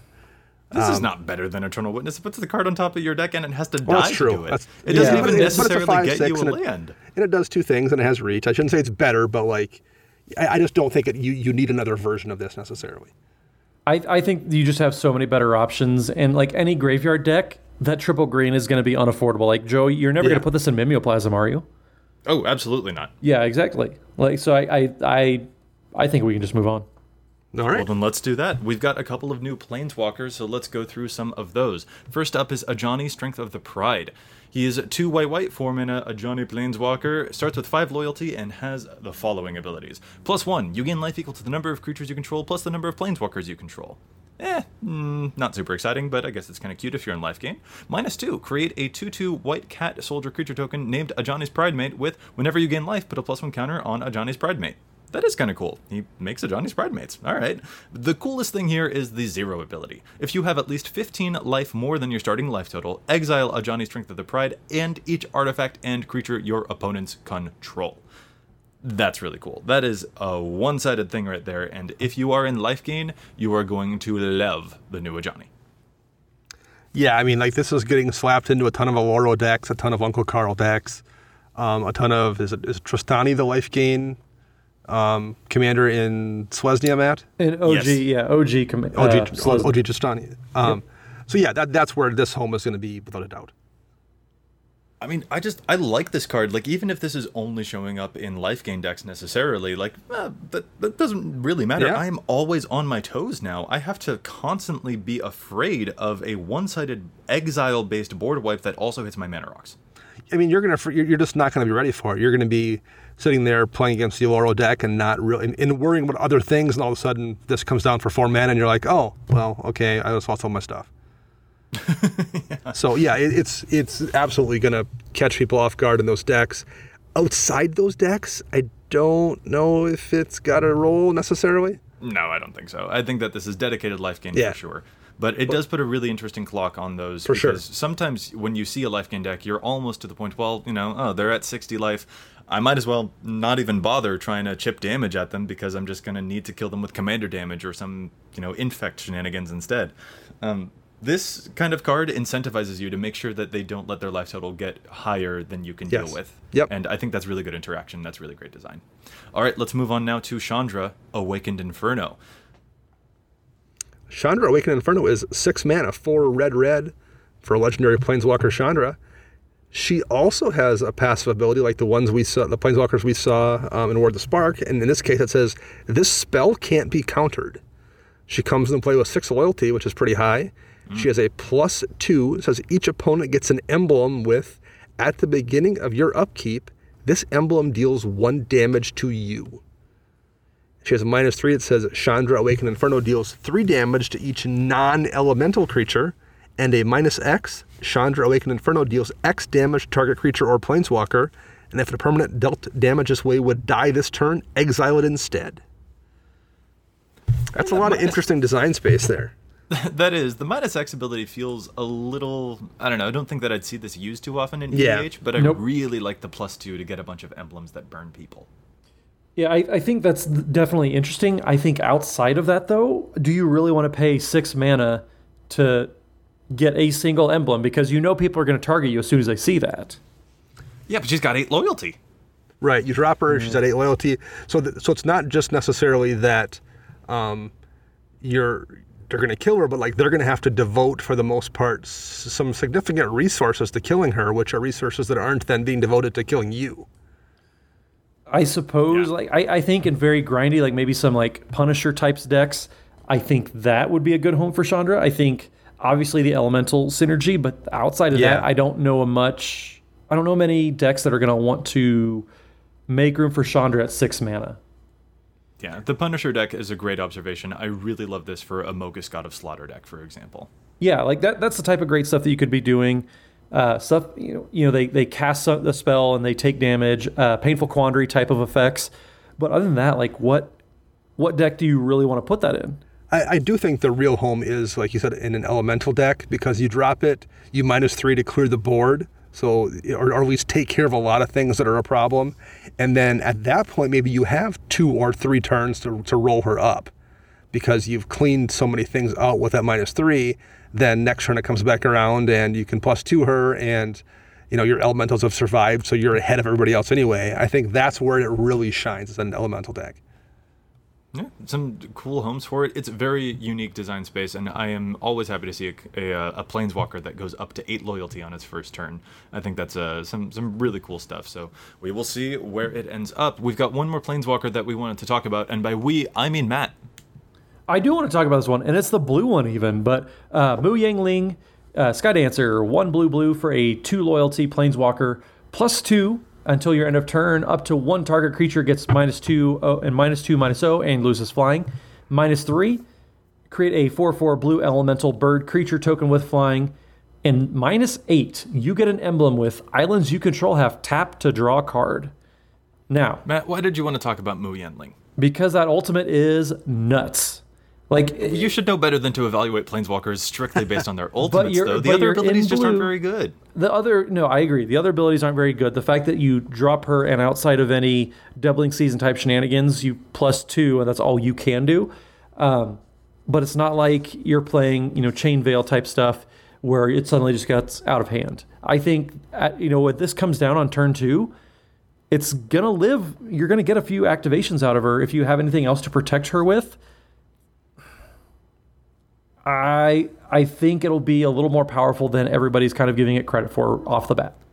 I think that's true in something like Standard. I don't know about a format like this. And you said coming down on turn two, she costs three mana, good sir. Okay, but how many times have you Soul Ringed or done something to ramp out? I, okay, you've okay you've brought up the doubling season and the Soul Ring just to justify this okay. Planeswalker. I'm calling B S. Fine, Llanowar Elves, Fyndhorn Elves, Birds of Paradise. She has two blue, so then that requires that I have a breeding pool or some other untapped blue and green, because she's got two blue mana symbols in her. That uh-uh, let me uh-uh, live in Christmas on. Land. Let me I live agree in that her emblem is, is is great, but I don't think that she's great for E D H. Dana, break, I, this, break this tie. I'm I'm I'm not on board with the uh, Mu Yenling. I don't think she's that good. Dana, stop breaking this tie. Let's move on. Let's look at some ley lines. Yes, yeah, let's do exactly that. We are getting some reprinted ley lines like Ley Line of Anticipation and Ley Line of the Void. No one should play Ley Line of the Void against me. Please don't touch my graveyards. But the new ley lines are also kind of cool. Dana, you want to take us through them? Ley Line of Combustion, two red, red. And like all ley lines, if it's in your opening hand, you may begin the game with it on the battlefield. And it says, whenever you or at least one permanent you control becomes a target of a spell or ability an opponent controls, Ley Line of Combustion deals two damage to that player. That feels good. Kind of weak to me in E D H, but you guys are on board with it, I think. I, I am. I am not. I, I don't think that two damage is enough to discourage people from, from targeting you, but I also don't think it's impactful enough to make a difference when it does discourage them, or it, when it doesn't discourage them. I don't think that the Punisher effect is impactful enough either to justify a slot. I, I can't imagine running it in Commander. I think if you have a commander like Valdek, who has a big target on his back, people are always trying to get him, you know, get rid of him. it's going to add up over time. I think if you get ten damage total out of this, I don't think it's the worst card. Uh, if you're playing any combo players, say they're, you know, you have somebody in your group that likes to play Storm, this is a it's a win condition against them because they, they essentially can't target you. Because uh, every time they target you, if it's going to do enough damage to kill you, Leyline more often than not is going to backfire and do enough damage to kill them too. So it's it's a must answer for some decks. I suppose. I just am. I feel a bit more compelled, if that's the use case, if we're afraid of being targeted, I feel a bit more compelled to use the white mm-hmm. ley line, which I think is Leyline of Sanctity, and it completely outright stops people from doing that in the first place. So yeah, that's why this one strikes me as less interesting. Quite honestly, I this feel like... This one protects you, your if, permanence too, though. If, if, if you drop you. a Leyline of Combustion against me, I feel like I'm glad you wasted a slot on it. That's how much I don't like it. I think you guys are going to be surprised. All right, maybe. I... I would like to be, but so far I like that we're ganging up on Matt with the last couple of cards. That's fine. That's more more room for me to gloat later. All right, Matt, you want to take us through the last uh, new ley line that we got? So this ley line I am less keen on, but Ley Line of Abundance, two green green, has the ley line clause, obviously. Uh, reads, whenever you tap a creature for mana, to add an additional green to your mana pool, and then you can pay six green green to put a plus one plus one counter on each creature you control. I'm shocked that you don't like this one as much. It's green. You love green. But it only counts your creatures to get that extra mana from. So, it, it, sure, this goes in every single Rishkar Pima Renegade deck ever. Right. Or every Marwyn, Marwyn the Nurturer deck, probably. Yeah, exactly. But I, I don't know a ton of other decks that want this. No, because, I think that's, you, that's right. I think those two decks want it and nobody else does. And I, I don't think it Modern cares about it either. I think it's pretty narrow. No. No, not at all. There there aren't enough mana dorks in Modern to, yeah. to care about this. Yeah, I mean, it is certainly interesting design space for both of those cards. I do like seeing, I think that Elf decks could make some pretty fun use of, you know, tapping to add some extra mana. I think that's a, a really cool space for them to explore. You know, using a bunch of extra mana to pump up creatures is also really cool. You see some nasty mana generation in Elf decks, so I think that that's a nice home for it.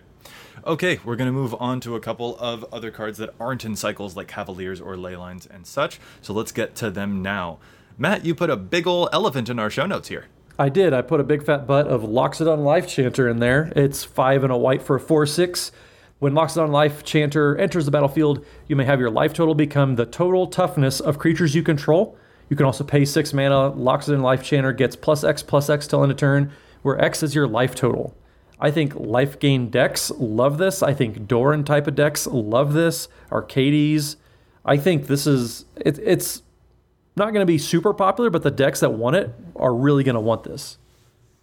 I'd normally be reticent to advise someone running a non-defender in an Arcades deck. I think Arcades is usually most streamlined. Uh, it works, it functions best when the uh, defenders that it's running to replace it themselves are all really, really low cost, for example. Um, but I actually do think that the Life Chanter is kind of an interesting choice there, uh, just because you can kind of take people by surprise. I don't think folks are going to expect in a deck as aggressive as Arcades that it can also completely reset its life total uh, at a whim with a card like this. Well, and, and I think that that ability, you can pay six mana and you know they, they have to block this at all times. All your opponents, they, they cannot let this go unblocked just because of the threat of that second ability. So I think the attention it's going to grab and distract you, you know, distract your opponents from doing other things. I actually, I like this card for... especially for the decks that, that are going to want this and can abuse it the best. Okie doke. Our next card is brought back. White, white for an instant. Choose up to two target permanent cards in your graveyard that were put there from the battlefield this turn and return them to the battlefield tapped. This is an interesting rare. What do you guys think of it? Um, I think four mana in a lot of decks for Faith's Reward is a lot of mana to leave up. I think two is a whole different deal, even though you're not getting all your stuff back. I think it's, in some decks, it's just a haymaker when someone board wipes and you pop back your Baneslayer Angel and Lyra Dawnbringer. I really like the idea of putting this under an Isochron Scepter as well to make yeah. sure that special permanents that you're trying to keep safe are always going to be safe. Yeah, I it's think it's a fine... Yeah, I, mm, I think it's too. a fine like anti-wrath tech, but I, I'm not terribly excited about it, so I, I don't know. I, I guess I'm not the best person to ask on this one. I think, I think you have, you have to be running a deck that has some... big permanents that are that are justified yeah, in bringing me. back. That's not me. Yeah, matchstick permanents are always very expendable. I do think that the comparison to Face Reward is pretty interesting. Um, Face Reward might probably be the card that wins out, but Brought Back is certainly a card that could catch a lot of people off guard, for sure. Our next card is Agent of Treachery. Matt, this one's blue, so I'm going to give it to you, because I know how much oh. you love blue. Gee, thanks, friend. Uh, Agent of Treachery, five blue blue for a two three human rogue. That is a terrible rate, and I don't want to talk about this card anymore. But we will, because there's more text. Uh, when Agent of Treachery enters the battlefield, gain control of target permanent at the beginning of your end step. If you control three or more permanents that you don't own, draw three cards. This card's dumb. That's amazing. You don't give back the permanent when you lose control of Agent of Treachery. Yeah, I mean, insert typical, like, Deadeye Navigator shenanigans. But other than that, like, I, I don't know. Seven mana is a lot of mana for that. I don't care. I want to play this in Amanatu. I want to play it in Brago. I want to play it in Rune. I think that this is absolutely delicious. I think when it works, you're going to feel like a king, and I think it's going to not work enough times that it's going to be frustrating. I, oh, I, really I agree with that one, Dana. Okay, you know what, the seven mana, maybe my eyes are a little bit bigger than my stomach. That is fair. But if people get to the point in the game where this can do work, it yes. is gonna. Yep. All right, our next one is Flood of Tears, something that Matt always, you know, causes me to, to become. I become a Flood of Tears every time that he speaks, because he, he beats me at bets about the most popular commanders. So, Dana, while I'm crying a Flood of Tears, tell me about it. Flood of Tears, four blue blue for a sorcery. Return all non-land permanents to their owner's hand. And if you return four or more non-token permanents you control this way, you may put a permanent card from your hand onto the battlefield. Omniscience. Right, yeah, that's the one you put down. Uh, this seems bonkers. I think It's, it's that, real good. I think it gets way, way better if they ever ban uh, Cyclonic Rift. Ugh, I, think, yeah. I, I think right now part of the problem with this card, I think, which I think it's really good, but like I think if you are in other color combinations aside from mono blue, you know, you're like, well, I've got Rift and I have a couple board wipes. I don't know if I need this necessarily. Um, I think the biggest problem this card has is Rift exists, but it's a really good I mean, card. That, that's a high bar to compare it. It to. is for sure, but like, but like, there's a bunch of blue cards like that that are great, but they're not Rift, and you don't know if you need two of the effect. And I think this is one of the ones being kind of held back by Rift.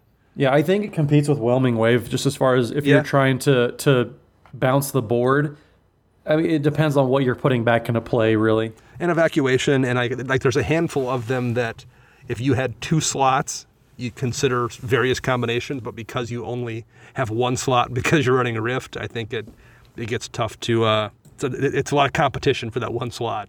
Yep. Yeah. I mean, Devastation Tide is showing up in five thousand three hundred thirty-seven yep. decks right now. I think Flood of Tears is way better than Devastation Tide, so I would expect this to see play. I think that the case for Devastation for sure. Tide is there, uh, just because it does seem that it is, you know, it's got space even with the Cyclonic Rift high bar. But um, you have, I like you the have idea washout. Of permanence. You have Washout in that slot kind of as well, and you have Inundate in that slot kind of as well. Like, there's just a lot of things fighting for that that spot in your deck.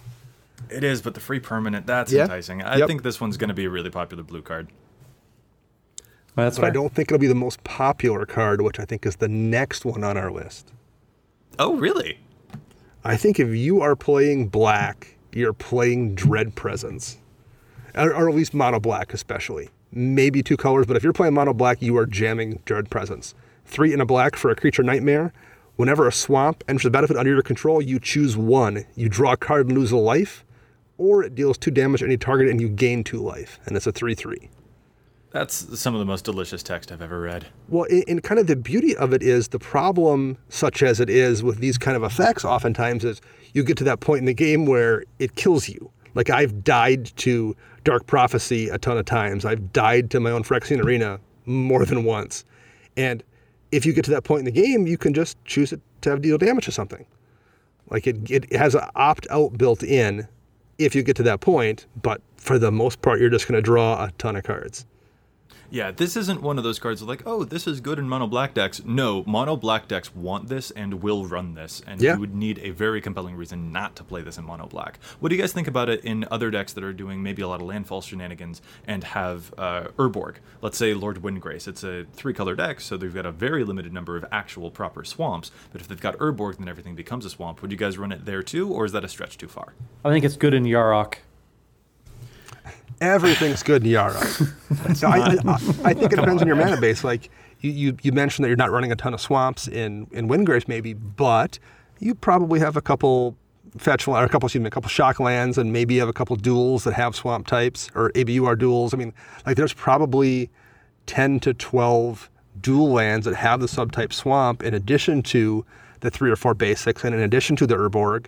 So even in a Windgrave stack, you can probably pretty regularly be dropping swamps to draw cards as well. I don't know if I would run it there, but I don't think it's crazy. Yeah. It does seem like a stretch too far for me, but I just wanted to see what you yeah. guys thought. I think that you're probably stuck with the mono black. Um, if you are doing Urborg stuff, though, it's something that should be on your radar. And, and like, I think even in a two-color deck, if you're somebody playing a two-color deck and you have, you know, ten basics and the four-ish lands that have the subtype and an Urborg, I think that's also something you might consider there as well. So if you play yeah. Cryptghast, you play this card, is what we're saying. Yeah, I think yeah. so. I think so. And and it's not even that. Like, we just need to acknowledge that is a powerful black yes. card that is yep. going to do a lot of work. It's not just like, oh, this is, you know, good for black decks. Once again, this is really dead on for black decks. So, all right. Oh, okay. I was going to try to transition too. Nearly beat me to it. All right, I'll I'll let you take this one. It seems okay. like there was a uh, a scheming symmetry to our uh, attempt to transition. We were so symmetrous, it was symmetrical. Um, but scheming symmetry, one black for a sorcery. Choose two target players. Each of them searches their library for a card, then shuffles their library and puts that card on top of it. So a vampiric tutor that doesn't hurt you, kind of slower, but you give somebody else something. What do you guys think? Ah, I want to like this card because I do have group hug stuff, but I just don't. I, I, I am always nervous when it comes to cards that give benefits to people. I'm nervous about cards that make me not want to play them when I'm down to one remaining opponent, and Scheming Symmetry is exactly that. I am hesitant to ever use this card when I only have one remaining player. I think if you're if you're milling people, I think it's fine. Or if you have effects that can, can mess the top of their library, yeah. Um, I think that I my opinion's kind of biased because I keep lo- I look at it and I think, well, I picked up a, quite a few demonic tutors when they were relatively cheap, and I picked up, you know, several vampiric tutors when they were relatively cheap. Like, I don't need a third one, but like that's not a position most people are in. So if you're someone who doesn't have those cards, I think it's probably a reasonable replacement. But I think if you're someone who does, unless you're in that boat where like you're running nine different tutors. I, You know, if you're only running one or two as answer-type spells, I think if if you have the two better ones, you run them, and this just doesn't quite make the cut. I think that you can pull off some neat political tricks with this, especially yeah. I would wager that the number one uh, commander for it is going to become Queen Marchesa. That seems to be uh, one of the best political places for it, or else perhaps Mathis Fiendseeker, since they tend to make deals and things like that. But again, I am just personally wary of cards that reduce in value as I uh, whittle down and have fewer opponents. Um, if, that is something you, that I'm personally nervous about for group hug style strategies. If you're somebody who like is in a shop where you guys play a lot of two-headed giant commander, it's amazing. Oh yeah, then two-headed giant. This card's absolutely bonkers. All right, let's go on now to Repeated Reverberation. Two red red for an instant. When you next cast an instant spell, cast a sorcery spell, or activate a loyalty ability this turn, copy that spell or ability twice, and you may choose new targets for the copies. Uh, this is very much along the lines of other copy effects that we've seen, except that it does have to come before the spell rather than after it, but it can also hit loyalty abilities. What do you guys think about this in terms of all of the other Reverberate and Fury Storm kind of cards that we've got going on in red? I, I think if you're already playing those, it's a fine extra copy spell. But like I'm, it, I mean, the, I think Reverberate is just so much more efficient, and the upside is there that I I struggle to find any decks that I would want repeated reverberation. There's a lot of competition for that particular effect. I think where it shines is if you're playing a Super Friends deck with red. I think the ability to copy that loyalty ability is super super strong in plenty of decks, but I think just as a spell cop, and then you have the flexibility to also copy a spell, but I think if you're just looking at it as, as primarily a spell copy effect, I think there's just so much competition that it doesn't really necessarily jump out. The thing that I would want to play this, though, is that I would really like it if I have a Planeswalker that is read as my commander. Uh, yeah. I'm thinking of, for example, Saheeli or something like that, because you copy their loyalty ability oh, yeah. twice. That could actually do quite a lot of sure. work in ways that people are not expecting. So yeah, that makes keep sense. Your eye on that when there's a Planeswalker in the command zone. All right, our next red card is an artifact. Legendary artifact, Chandra's Regulator, one in a red. it has got some very strange text on it. Whenever you activate a loyalty ability of a Chandra Planeswalker, you may pay one mana. And if you do, you copy that ability. You can choose new targets for the copy. And you can pay one mana and tap it to discard a mountain card or red card and draw a card. Why are we talking about this one, guys? It seems pretty narrow. In the in a Chandra Planeswalker deck, it's amazing. Um, however, that second ability on a two-mana artifact where you can pitch a mountain or even a red card to draw a card, that's not bad in a lot of mono-red decks, or even Boros decks, maybe. Yeah, I, I think it's very good being able to to pitch. I mean, if you're playing mono-red, you discard a card to draw a card. That's essentially what it reads.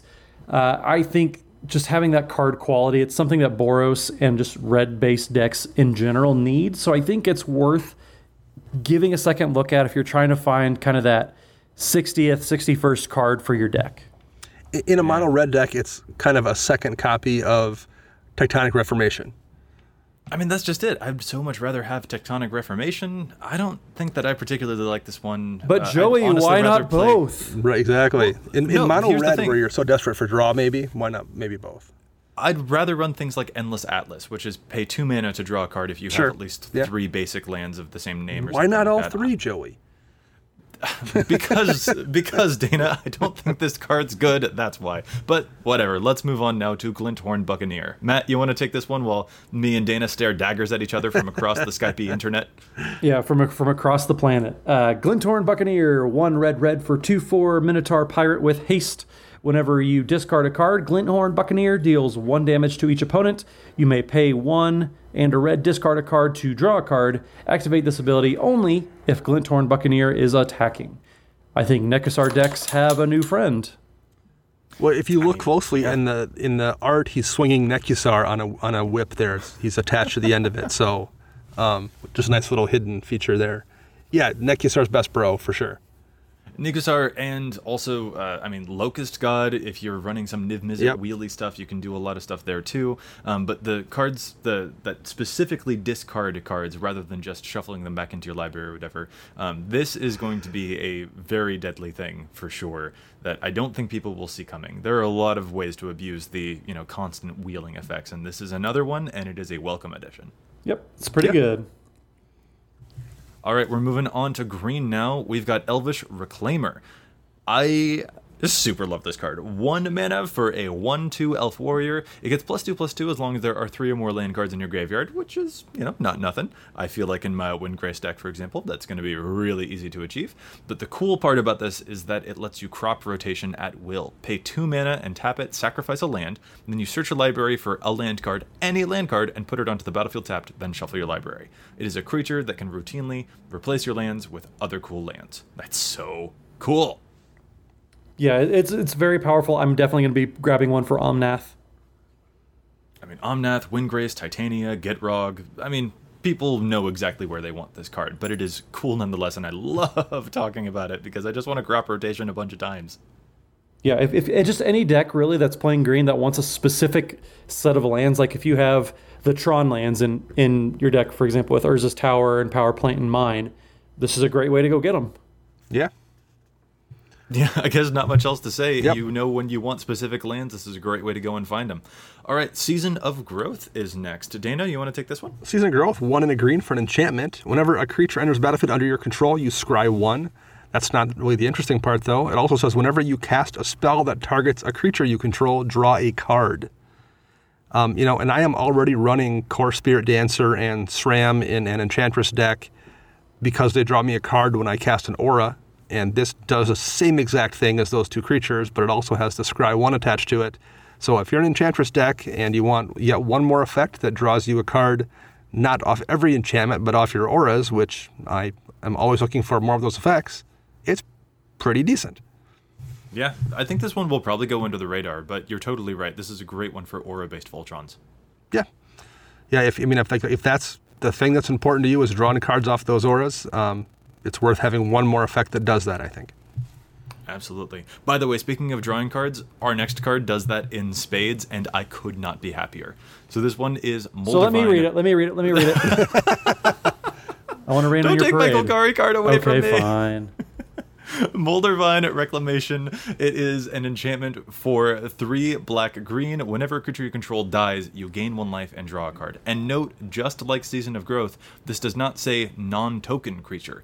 Any creature, even your tokens dying, will gain you life and draw you cards. Usually I have to pay life for this kind of ability. I'm well, in love. And like with uh, Necropotence and with Berserk, you know, people have been complaining for years about how about how Gave Guru of Spores just didn't quite have enough gas to push it over oh, the top. Yeah. And it's nice to see them finally fixing Gave, so, you know, you can just draw five cards for the thing you were going to do anyway.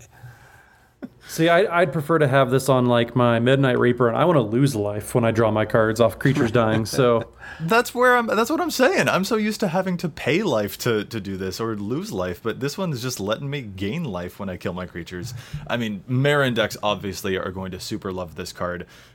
Gave decks are going to love this card. I mean, frankly, I feel as though when looking at this, the question should be, which green-black decks don't want to run multiple? Yeah, I, I kind of feel like this is one of those cards. I'm like, how did they let this slip through?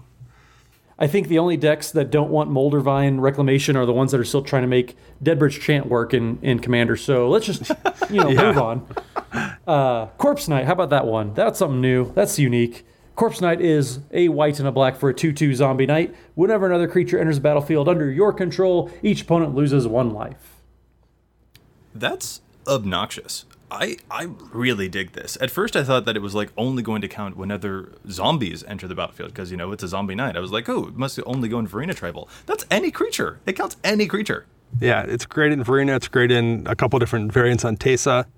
Um, probably also in Gave Guru of Spores. Uh, there's just a lot of decks. This is a south card. I mean, I'm almost tempted. I'm not quite tempted, but I'm almost tempted to also put it in like an Edgar Markov deck just sure. because that can generate so many creatures too.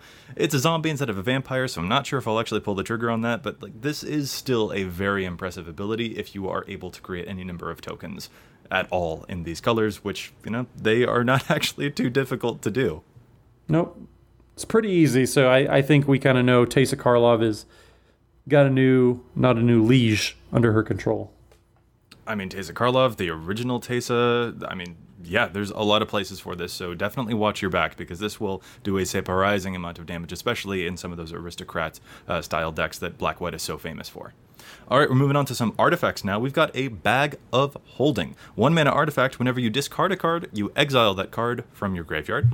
You can pay two and tap it to draw a card and then discard a card, which will, of course, then be exiled from your graveyard. And... you can pay four mana and tap it, sacrifice the Bag of Holding, and return all cards exiled with it to their owner's hand. I think that's pretty interesting in a Nekuzar deck. Nekuzar specifically? Well, any kind of deck that has a bunch of wheels. Because it lets you just draw forty-six cards after you wheel people if you haven't managed to kill them, and you get a bunch of stuff back that you've pitched yeah, off the previous I suppo- wheels I you ran. I suppose. I- I don't know. I, I I think this is just a narrow trading post, and I'm not terribly keen on it. But yeah, know. People have been more hyped on it at, just as a value engine than I necessarily am. I've heard people talk about like, oh, in mono white, I can run it as a way to draw cards, and I'm like, yeah, mm-hmm. I don't know if it's that amazing. There, there's other things that do the same thing, um, maybe more efficiently. Like, I don't know if I pull Staff of Nin for this. It's going to cost me, mm. you know, more mana to use this once or twice and draw a few cards than I could off Staff that is just going to accidentally draw me a card every turn and let me plunk a few small things as well. Yeah, I'm not on board with that comparison. I think you guys are right that like using this as another one of those ways to try and glean card advantage in some colors that maybe struggle with it doesn't seem as impressive as, you know, some of the places where you can really abuse it. I'm thinking of the new Neheb, for example, which allows you to pitch your hand and then draw sure. new cards, and then you can use this to get all those cards back. Um, I'm not sure if Nekuzar has room for it. It's more yeah, interesting, maybe not. You know, finding the rewards that let you hurt people for all of the wheels that you're doing, but it does have some really cool applications with all of the red cards that are letting you discard stuff. So, I mean, uh, keep your eye on it for sure. Um, it's got some places... Basically, maybe I should sum it up this way. When you see this card, you should know that people are trying to abuse it. And you mentioned Varina for a Corpse Knight. I mean, Varina does a lot of discarding, too. This is a way to recur a lot of stuff as well. Like, there's a right. bunch of corner case decks where, like, you're not even thinking about how often the commander discards, and this is going to let you do kind of busted stuff with those. Yeah. Yeah, yeah and I think... Definitely cool. I think we're ready for the Colossus Hammer. Oh, yeah. Colossus Hammer, one mana, artifact equipment. equipped creature gets plus ten, plus ten, and loses flying. And it has equip eight. I mean, that's hilarious. I mean, I, I love this. The lack of evasion, you can't give this thing flying after the fact. It will just no longer have flying. But, oh, who cares?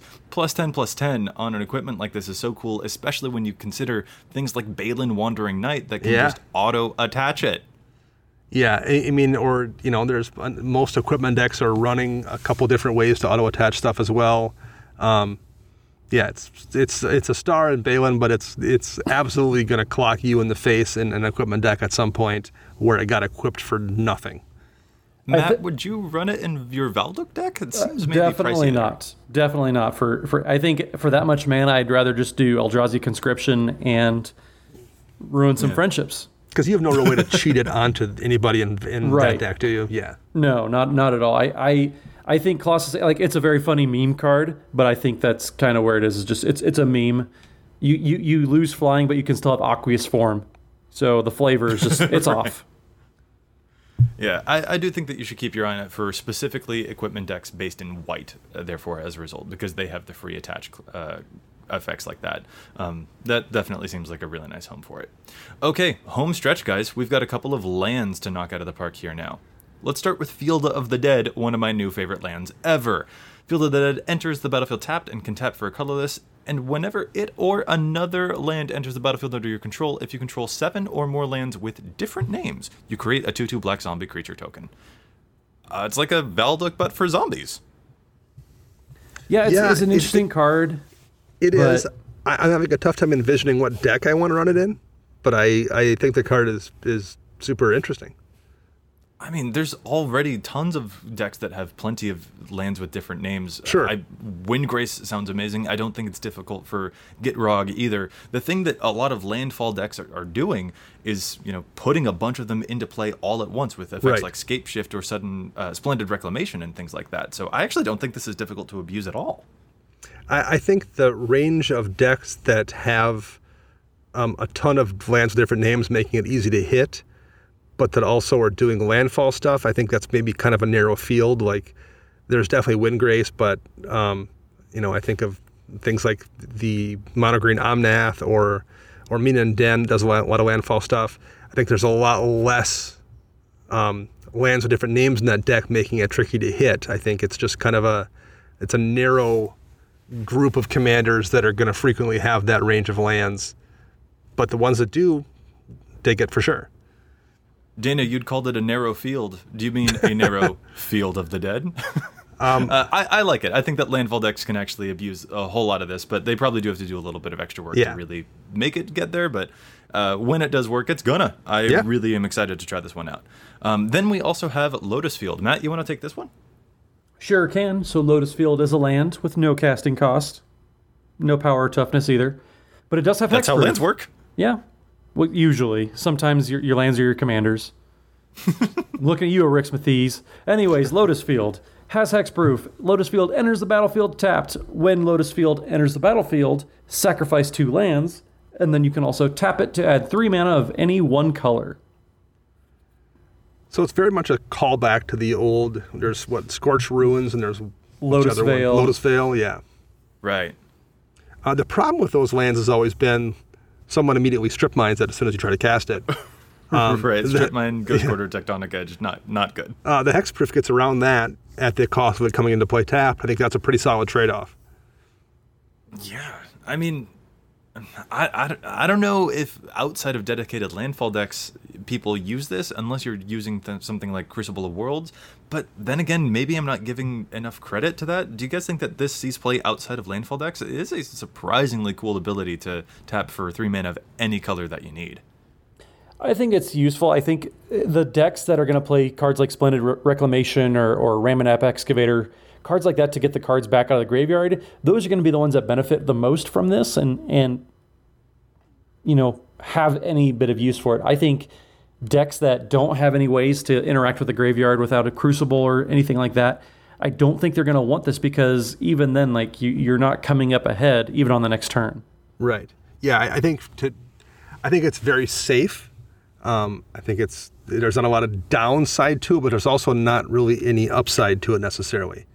Um, okay. Maybe if you're playing like like even in like a mono white deck where you're counting on those land tax kind of effects, and, and sometimes you find yourself not behind somebody. Um, there's a little bit of extra synergy there, but I think you do need to have a a Crucible and a Excavator and a you know Splendid Reclamation in your deck. Like you need to have multiple things that are returning lands to play to use this. Okay, that's fair. And hey, I can think of one commander that's definitely not going to run Lotus Field. Do you know which one that is? I don't, but there's a bad joke coming and I just can't see it. Definitely Yarok. Because it would force you to sacrifice not yeah. two lands, but uh, four. Right. There we go. Turns into a Got serves him. You right type of moment. Exactly. All right. We've talked about an absolute butt ton of cards here on this set review. There are just so, so, so, so, so, so, so many new cards for Commander. But we can't just talk about those. We've also got to challenge some stats. So let's talk about a couple of cards that we think will either see less play than they ought to or more play than they ought to. I'm going to get us started with Sorin, Imperious Bloodlord, a Planeswalker that we did not talk about. This is a three-mana Sorin, which is cool. Two and a black. Starts with four loyalty. He's got the following abilities. Plus one, target creature you control gains Death Touch and Lifelink until end of turn. And if it's a vampire, you put a plus one counter on it. Also another plus one, you may sacrifice a vampire. And when you do, Sorin deals three damage to any target and you gain three life. And then minus three, you may put a vampire creature card from your hand onto the battlefield. I don't like this new Sorin. I just straight up don't think it's very good. I think that all of the abilities are very lackluster.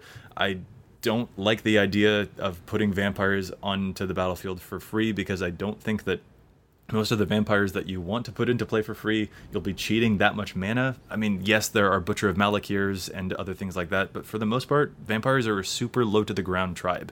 Just because this card says vampires on it doesn't mean that it's actually going to excel in a vampire tribal deck, so I kind of wanted to challenge this one. I don't think it's great. I don't think it's great either, but I kind of like it because I think it would be on theme in a vampire deck. Like, I could see myself running it in a non-Edgar vampire deck, and I still agree that you're right, it's not that great.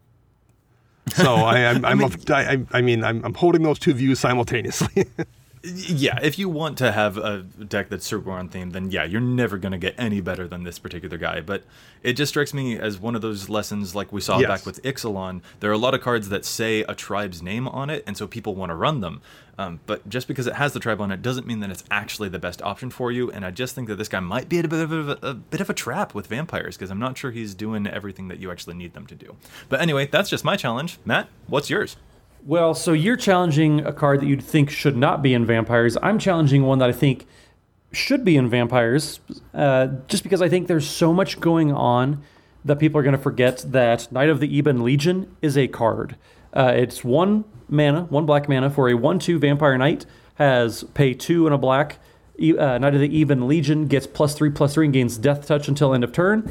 And then at the beginning of your end step, if a player lost four or more life this turn, put a plus one, plus one counter on Knight of the Ebon Legion.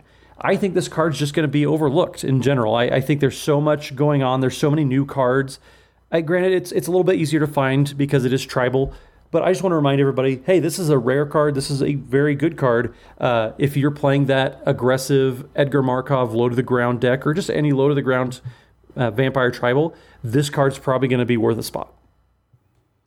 Yeah, Edgar Markov decks tend to run some pretty janky one-drop vampires just to have a density of one-drops, and I think yeah. this one definitely makes the cut over some of the other bad ones in that deck. Yeah, I, I think this is definitely not one of the janky one-drops. This is yeah. one of those that you, you actively would want to have around. Yep. Hmm. All right, you're absolutely right that I had overlooked this card. I'd forgotten that it was a thing. I just saw one mana, one, two, and I was like, eh, you know. But I think that there's a case to be made for the super, super low-to-the-ground Edgar Markov decks for sure. Yep. Dana, what's your challenge? My challenge of stats is a blue sorcery common for a two and a blue. Draw two cards. That's Winged Words. That's pretty terrible. However, it has the added text on it that says this spell costs one less to cast if you control a creature with flying. Um, there are currently in existence eighty-four different commanders in the color blue that have flying. I think there's a whole lot of times it's just going to be a two-mana draw two, and two-mana draw two is a really, really, really good rate. So I th- it's absolutely not a game-breaking card, but I think it's important to have those small draw spells like Knight's Whisper kind of effects in your deck. Um, Chart of Course is one of my favorite spells from the last couple of years. It's also a, I think it's a, was it an uncommon or a common?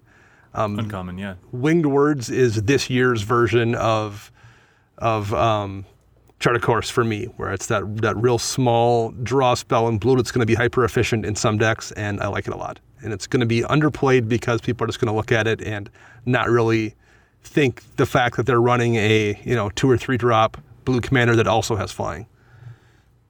Yeah, I think that you're absolutely right on this one. Uh, that is a easy thing to get in a lot of blue commander decks, and two mana draw two, that's very efficient. Uh, I think that, Dana, you're actually the one who uh, turned me on to the card Knight's Whisper, and now I'm running that in a whole bunch of places because the efficiency, the speed of that for two mana, I, I really, really love it. I like uh, slimming my curve in that way, and this is a great one to do if you've got a commander that enables it, which is not difficult.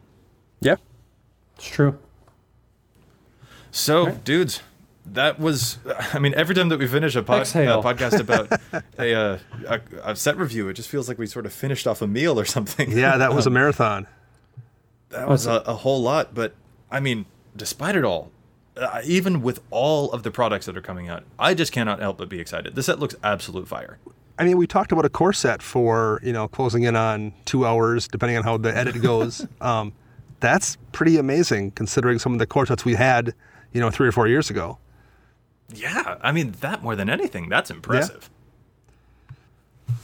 Matt, I think we I, were expecting you to say words. No, I, I agree with you guys. I, I think set reviews are kind of like the uh, the Thanksgiving dinner of episodes for us. Uh, you know, you have to do a whole lot of work with people you don't really like, but...